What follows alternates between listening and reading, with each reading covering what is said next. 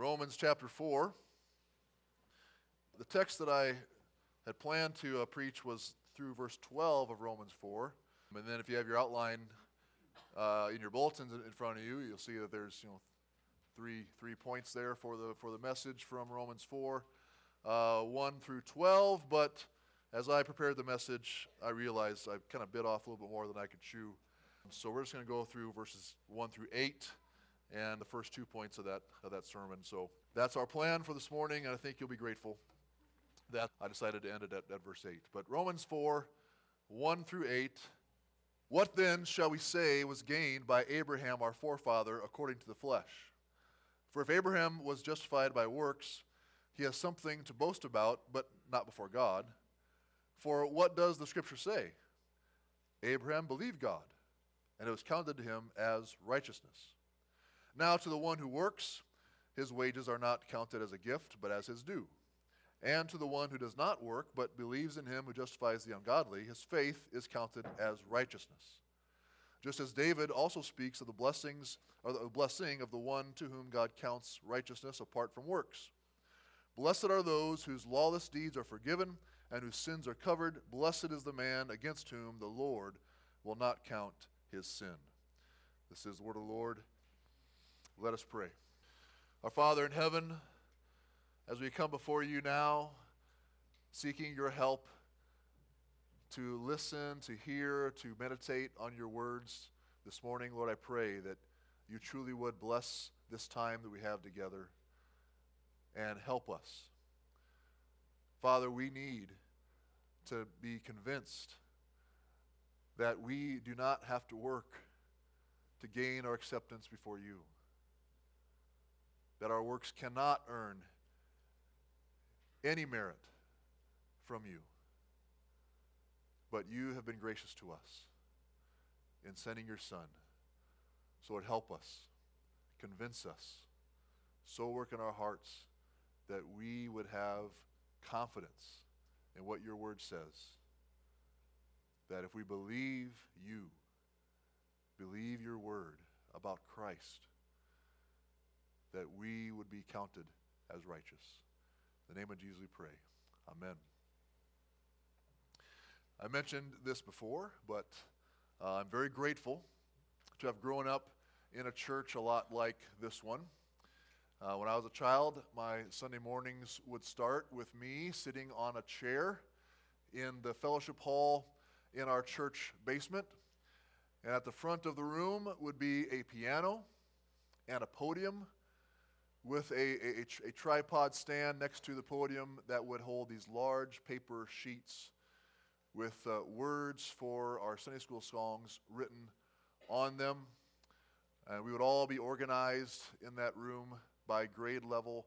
The preschoolers would sit on little uh, bright colored chairs all the way up front, and then each row back from the preschoolers would be a different Sunday school class grade level. Uh, the transition from the little plastic colored chairs to the regular metal folding chairs would happen in the third grade. And man, I remember that September when I finally entered the third grade and could graduate up from those little plastic colored chairs to the adult metal folding chairs. I felt so grown up uh, that, uh, that fall. Now, many of the songs that we, we would sing would be about Bible characters. Uh, I love the song about David and his, and his sling. Uh, there was a song about Joshua fighting the battle of Jericho. And then, of course, there was the song that uh, Father Abraham had his many sons, that my children uh, demanded that I get up here and sing, but I'm not going to do. Um, you know those songs well. It's probably in your head uh, even now. Um, those songs, though, did actually serve a greater purpose than just getting some of the wiggles out of the, the kids uh, prior to getting into their classrooms for Sunday school class. Those songs were teaching us things. Every song teaches something. And those songs were teaching us about God, about His Word, and His people. One of the lessons uh, those songs taught us, especially the Father Abraham song, was that we had a real connection to those people, to those characters in the songs, which of course was kind of a hard thing for me to believe. I mean, these were heroes, right? They did all these great things that we sing about. They had these amazing experiences with God. How could it be possible for me to have any connection at all with them? And yet, the main message of the song, Father Abraham, the main message that that, that, that song taught us was that not only did we have a connection with him, but that could we could very well be his children. Father Abraham had many sons. Many sons had Father Abraham. I am one of them. And so are you. So let's all praise the Lord. How could I and the rest of the knuckleheads in my class have a family connection with Abraham? Father Abraham. Especially since we weren't even Jewish. How could I also have a connection with the other heroes of the Bible that we would sing about, like, like King David? Well, I learned that it was not because of any great work that I could do or any amazing experience that I could have. What I learned in my School classes, in that basement of the church in Albert City, Iowa, was that if I trusted God like Abraham trusted God, then God would bless me like he blessed Abraham. That I could be a friend of God, like Abraham was a friend of God, the maker of the heavens and the earth. If I had faith, then I could truly be one of Abraham's sons. What we're being shown here this morning in Romans 4 is that God has dealt with his people in much the same way throughout human history. Abraham is known as the patriarch or the father of the Jewish people. But more than that, Paul shows us here that he is the father of a much greater and larger group of people. That is, the people of faith. All those who have come to put their trust in God's gospel. Therefore, you and I, and even our children, can have a, diff, uh, uh have a direct connection with Abraham if we have faith in the Lord and in the message of the gospel. The way Abraham was saved is no different than the way King David was saved, which is no different from the way Paul was saved, which is no different from the way you and I and our children can be saved today. That is by faith in Christ alone. That's what Paul's showing us here in our passage from Romans 4 1 through 8. So the main theme is that God has always justified sinners by faith alone. One big, big question that I had when I was old enough to understand the way of salvation was if we must have faith in Jesus in order to be saved, then how were the people saved who all lived before Jesus came? How are Abraham and Moses and David and Daniel and all those, how are they saved? How did they get into heaven? How could they put their faith in someone who hadn't even been born when they all died? Now, that may, be, uh, that, may have been a question that Paul's fellow, fellow Jews had, as well as the, the young believers in the church of Rome had as well, for it must have seemed to all of them that Paul was teaching something new when he's teaching them the gospel of Jesus Christ here a new way to be made right with God. And if it was a new way to be made right with God, then it couldn't possibly be true since they had a long record of God's dealings with his people that didn't include anything about Jesus. Or so they thought. So Paul looks back in the scriptures of what we now call the Old Testament, and he proves his teaching that the only way to be justified before God is by grace alone, through faith alone, in Christ alone. And we'll work through these, these verses together here in chapter 4 by first seeing that the patriarch Abraham was credited as righteous before God by his faith. That's in verses 1 through 3. And then we'll see how David was credited as righteous before God by his faith. That's in verses 4 through 8. So first Abraham was credited by was credited as righteous before God by his faith, verses 1 through 3.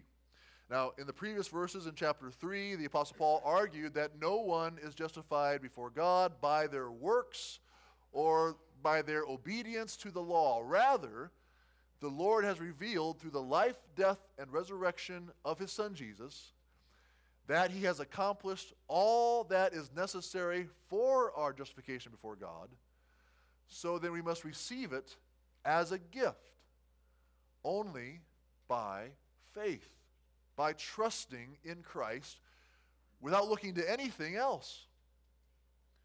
Like, like jumping out of an airplane with only one thing in your backpack that is that one parachute that you are putting all of your trust in to save you from a terrifying death. We are to trust in Christ alone to save us from being condemned by God for our sins and instead be counted as righteous before Him. So Paul goes, into the, goes to the scriptures to show examples of this by focusing on some of the most honored and well respected examples of those who are considered to be righteous by the Jews Abraham and then David. And so he begins with Abraham here in verses 1 through 3. What then shall we say was gained by Abraham, our forefather, according to the flesh? For if Abraham was justified by works, he has something to boast about but not before God. For what does the scripture say? Abraham believed God, and it was counted to him as righteousness. Abraham was probably the most prominent example in all of Jewish history to use as someone who was believed to be a righteous man before God. Uh, James notes that Abraham was called a friend of God by King Jehoshaphat in Second, in Second Chronicles chapter 20. In fact, within some of the ancient rabbinic writings of the Jews, Abraham was given somewhat of a nickname. Um, the rabbis in those writings affectionately called Abraham, um, in, in Hebrew, it, it, would, it would be Zerover Hamor. Zerover Hamor, which translated means a pouch of myrrh. A pouch of myrrh. Now, if you remember from the Christmas story, myrrh was one of the gifts of the Magi uh, that they brought to Jesus. It was considered the most excellent of all the spices. So, therefore, by calling Abraham a pouch of myrrh, Abraham was considered to be the most excellent of all the righteous men. So, Paul is basically saying here, using him as an example, if anyone, if anyone could have been justified by his works, Surely it's Abraham. Called by God to leave his home and his family and go to the land of Canaan, the, the land that the Lord would, would show him. Check. He obeyed that. The man that God chose to bless and bring forth the nation of Israel through his descendants. And then when, when God himself visited um, uh, him to reassure him of, of the promises he made to him, how did Abraham respond then? Well, he welcomed the Lord and provided the Lord with generous hospitality. And when the Lord was going to judge the wicked cities of Sodom and Gomorrah, who did the Lord discuss his plans with? That's right, it was Abraham.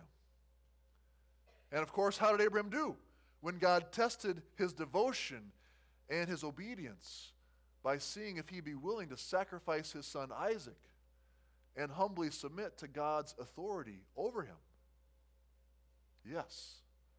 Yes, Abraham even passed that test. If there's anyone who had something to boast about regarding righteousness, it was Abraham. If our righteousness before God could be based on our works, then more than anyone, Abraham would have gained it. But Paul asks the most foundational question in regards to determining what is uh, what the teaching is true and what is in error here in verse 3. It's a question that should be on our lips whenever we get into theological debates or discussions. Look there in verse 3. What's the question? For what does the Scripture say? What does the Scripture say? Where did Paul look for authoritative teaching? Where did Paul go to find answers to the deepest and most significant questions that he or his people had. He didn't ask, What is my opinion? He didn't say, Well, what do the scribes say? He didn't say, Well, let's, let's go to the priests. Let's talk to them and see what they think. He says, What does the Bible say? For what does the Scripture say? In the history of the Evangelical Free Church, this was a rallying cry of the founders of the Free Church movement. Where stands it written? They would ask. It should still be on our minds and hearts today in the midst of a society that is almost daily changing what it believes to be right and good and acceptable. When, when we are faced with challenges to our beliefs, when, when we must decide the way forward on a controversial matter, we must not say, What is my preference? What do I think about this? Or, what does my church or denomination teach regarding this? Nor should we say, well, what does my favorite internet pastor or radio Bible teacher say about this?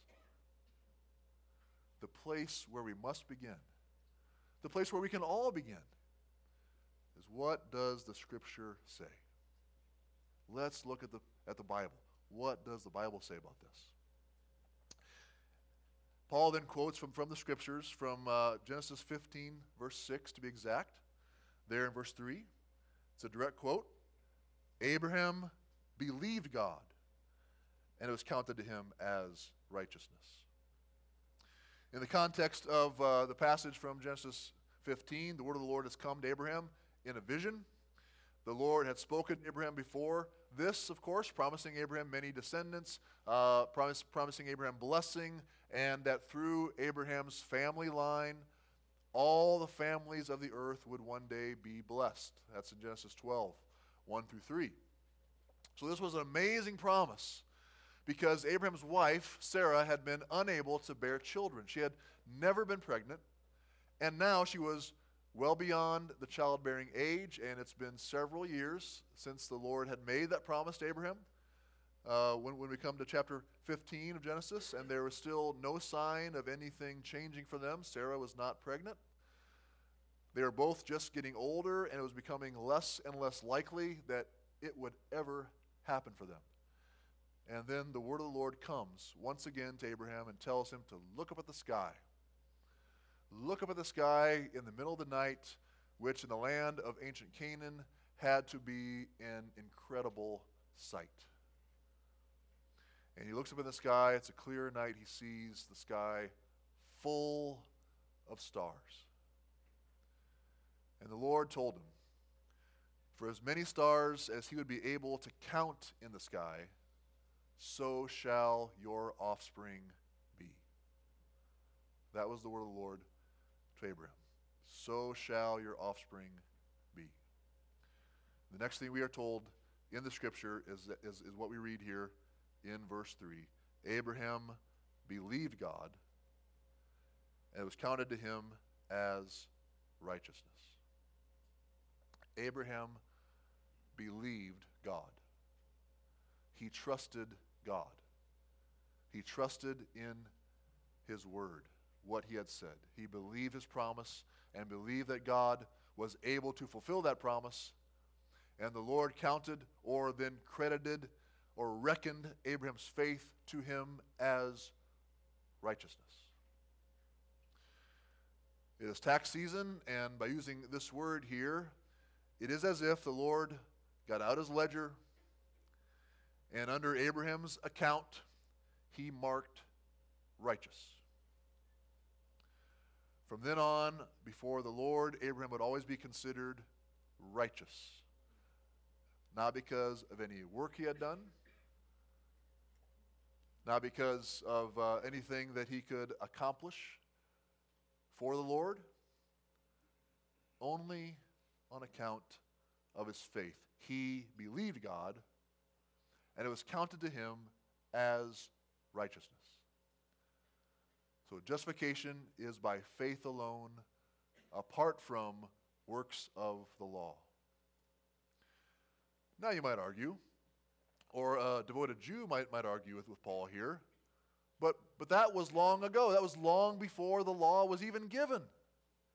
I mean, once God gives the law, God would then count obedience to the law as righteousness before him.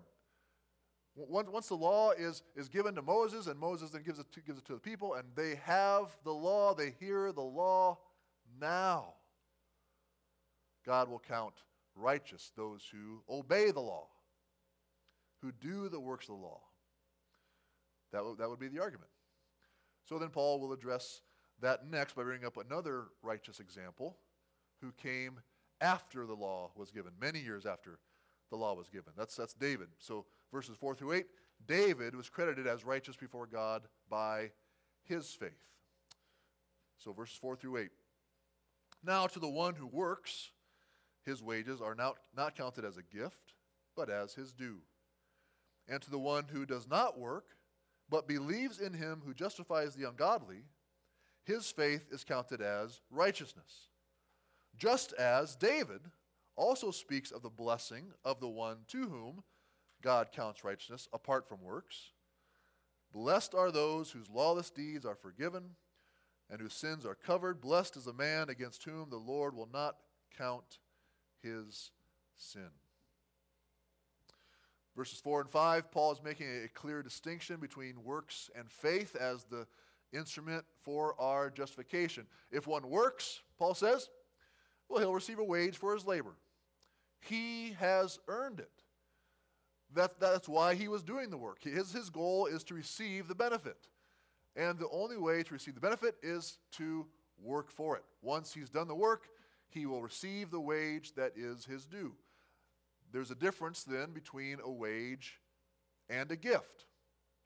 A gift is not something you earn, a gift is something you just receive. It's given to you. And you receive it by opening up your hands, by, by, by trusting in the goodness of the, of, of, of the giver, and receiving that gift. A wage, however, is earned by labor, by work. I can't remember uh, how many years ago it was now, but it was a happy summer for me when my boys uh, took over mowing our yard for us. Um, since, since the very beginning, uh, we, we, have paid them a wage for their work in, in, in mowing the yard. And since uh, this began, I've noticed two things. First, it's really not that hard to get them to do the work. They actually often ask if, if they can mow before it's ready to mow. One of them uh, just asked me this week when I thought they could start mowing the lawn again. The second thing is, even on the days when I've tried to help them, they get upset with me. They don't want my help. They get upset if I do any of the work for them. Or if they've been gone to camp or gone somewhere and I mow the yard when they're not there, oh, they come back and they are unhappy with their dad for doing the work for them. And once they've, they've, they've done the work, well, they know, they know they deserve their wage. They won't let me forget to pay them. They know that I'm an old man and I sometimes might forget something. They, they write it down and they make sure that I'm aware if I've not yet paid them their wage. It's something that they know they've earned, that they deserve it. But there has been a few times when something has happened to the mower, uh, or much more often to the trimmer, which prevented them from doing the work. The equipment broke down and they didn't know how to fix it, so rather than trying to do something that they knew they could never do for themselves, they instead came to their dad and asked their dad for help. Then they stood back. Sometimes they even just went inside the house and took a break, had a, had, had a cold drink, and sat down while I did the work for them to get the mower or get the trimmer running again. And sometimes I would, I would kid them, you know, about, about charging them for my services. But of course, they just smile and laugh at me and, get on with the work. I didn't have to, I didn't have to help them, but I did the work for them as a gift because I love them and I knew they couldn't do it for themselves no matter how hard or how long they worked at it. And that is like what Paul is describing here for us in verse 5. we know what it means to earn a wage for the work that we do. We receive something we deserve, but if we are ungodly sinners, which we learned back in chapter 3 that we all are, for all have sinned and fall short of the glory of God, in verse 23.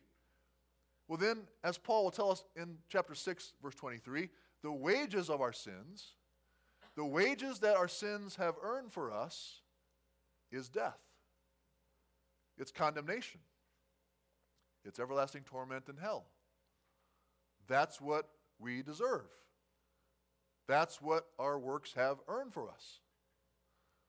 So we are in great trouble and we are helpless to face God because of our sin. So, so what are we to do about that? We are to do what my sons have done when they know that they can't work to make things right for themselves. We ask for help. We know that the job is too big for us. That, that no matter how hard or how long we worked, we, we would never make ourselves right with God. So instead, we seek the mercy of God.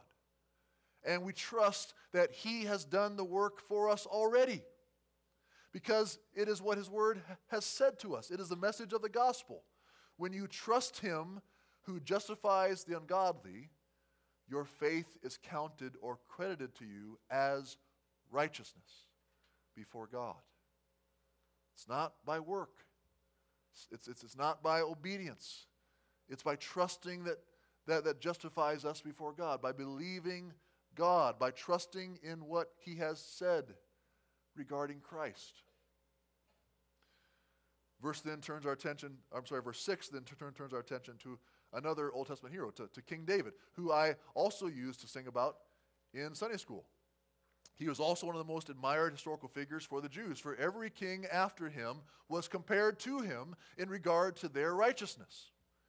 He lived well after the giving of the law, and so if, if justification was by doing the works of the law, well, then surely that would be the only way that David could, could be justified before God. So, so, how then did David do at obeying that law? How did David do? Does the story of David point us to depending upon our works of obedience to make us right with God? Is that what his story says? If we, if we look at the story of David, will that lead us to, to believe, oh, yeah, you become righteous by simply obeying the law? Listen again to David's profession of his faith in verses 7 through 8, which is a direct quote, again, from the scriptures, from Psalm 32, 1 and 2. Paul describes David before this as one to whom God counts righteousness apart from works. So he's just like Abraham. He has been counted righteous before God through his belief, through his faith, apart from works. Verse 7 through 8 say, Blessed are those whose lawless deeds are forgiven. That is, happy, joyful are those whose lawless deeds have been canceled, have been sent away, they've been forgiven, and whose sins are covered. Blessed, happy, joyful is the man against whom the Lord will not count his sin. David experienced this. David wrote this psalm after his terrible sins when he was guilty of covetousness, of adultery, of deception, of murder, of betrayal, of stealing. He broke all the Ten Commandments in that terrible matter with the wife of Uriah. But when the prophet Nathan confronted him about his sin, what did David do? How did David respond? Was David hoping that, you know, all the times he obeyed the law before this maybe would outnumber the sins he had just committed, you know? Figure that out? Well, I have obeyed the law quite a bit. Maybe, you know, they would just outnumber those, those, those sins. Did, did, did, did he try to make up for his sins by committing to be more obedient than ever before? Oh, oh, Nathan, you need to help me be more obedient, Lord. Uh, Lord, just I, I commit to you from now on, I will never look at another woman lustfully ever again. I will never lie. I will never do this. I'll never do that. Is that how Abraham or how, how, how David responded to being confronted with this sin? No, he knew he was condemned before God. He knew he was condemned. He admitted that the only thing that he deserved was death. He knew it. He knew there was nothing he could do to make it right. Nothing. And so he repented and he cast himself on the mercy of God. And what did Nathan say that God did for him? 2 Samuel 12, verse 13 The Lord has put away your sin. You shall not die. And that is simply stunning. It's stunning. That should shock each one of us that God would do such a thing as that. That the Lord would justify the wicked, the ungodly, not on account of any work he had done, but rather that he did not work, but believed him who justified the ungodly. Blessed are those whose lawless deeds are forgiven and whose sins are covered. Blessed is the man against whom the Lord will not count his sin. My friends, before you can be forgiven of your sins, before you can be counted righteous before God and have salvation, you must know something about yourself. You must be convinced, like David, that you are a sinner that you are guilty, that you are wicked, that you deserve to be condemned to hell for your sins. For it says here, verse 5, God only justifies the ungodly. God only, God only justifies the wicked. Just like Jesus said in, in the Gospels, he, he said that, that he came not to call the righteous, but sinners to repentance. You will never repent until you know that you are a sinner. If you think you're righteous, well, you'll never repent. You'll never confess. You'll, you'll never believe in the one who justifies the wicked because you're like, I don't need it. I'm fine without that. I don't need to be, to be, to be justified. I'm just fine on my own because I do this, I do that. I haven't done this. Therefore, God is happy with me. Rather than trusting what he said, believing what he said, that all have sinned and fall short of the glory of God, including you. You will never repent until you know that you are a sinner. You cannot be saved until you know that there is nothing you can do to be righteous before God. That the only hope that you have is to rely upon His mercy, rely upon His grace, and hope that He will give you grace because of what Christ came to do for you.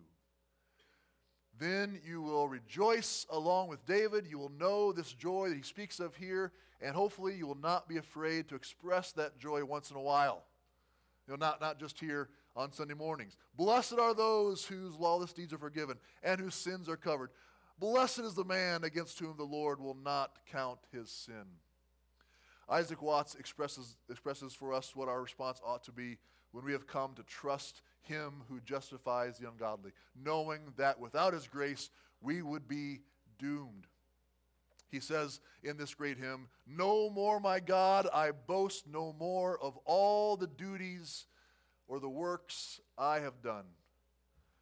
I quit the hopes I held before to trust the merits of thy Son. Now, for the love I bear his name, what, has, what was my gain I count but loss. My former pride I call my shame and nail my glory to his cross. The best obedience of my hands does not appear before thy throne, but faith can answer thy demands by pleading what my Lord has done. That's the gospel, friends. That's what we're about to remember and recognize with the Lord's table.